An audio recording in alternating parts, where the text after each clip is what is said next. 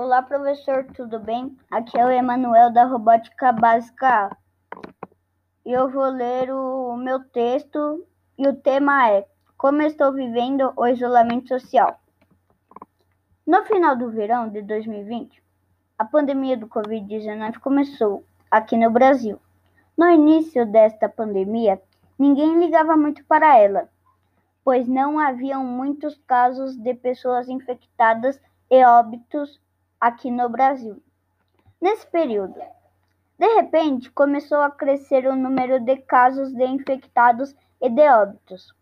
Então, as cidades e os estados começaram a planejar uma quarentena onde a população foi orientada a ficar em casa. E isso atingiu vários setores que ficaram fechados e somente o comércio essencial teve permissão da prefeitura para permanecer aberto. E com isso, a minha rotina do dia a dia mudou.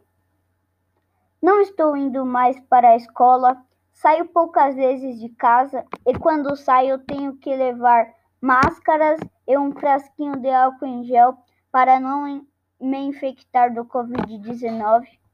Não estou indo na casa dos meus parentes, não vou mais em aniversários e engordei bastante, pois estou praticando pouca atividade física. Como não estou indo para a escola por conta do Covid-19, estou estudando em casa. Está sendo legal, mas eu prefiro a forma presencial dos estudos. Quando eu saio na rua, eu sinto dó das pessoas que não têm dinheiro para comprar máscaras e álcool em gel para se prevenir do coronavírus.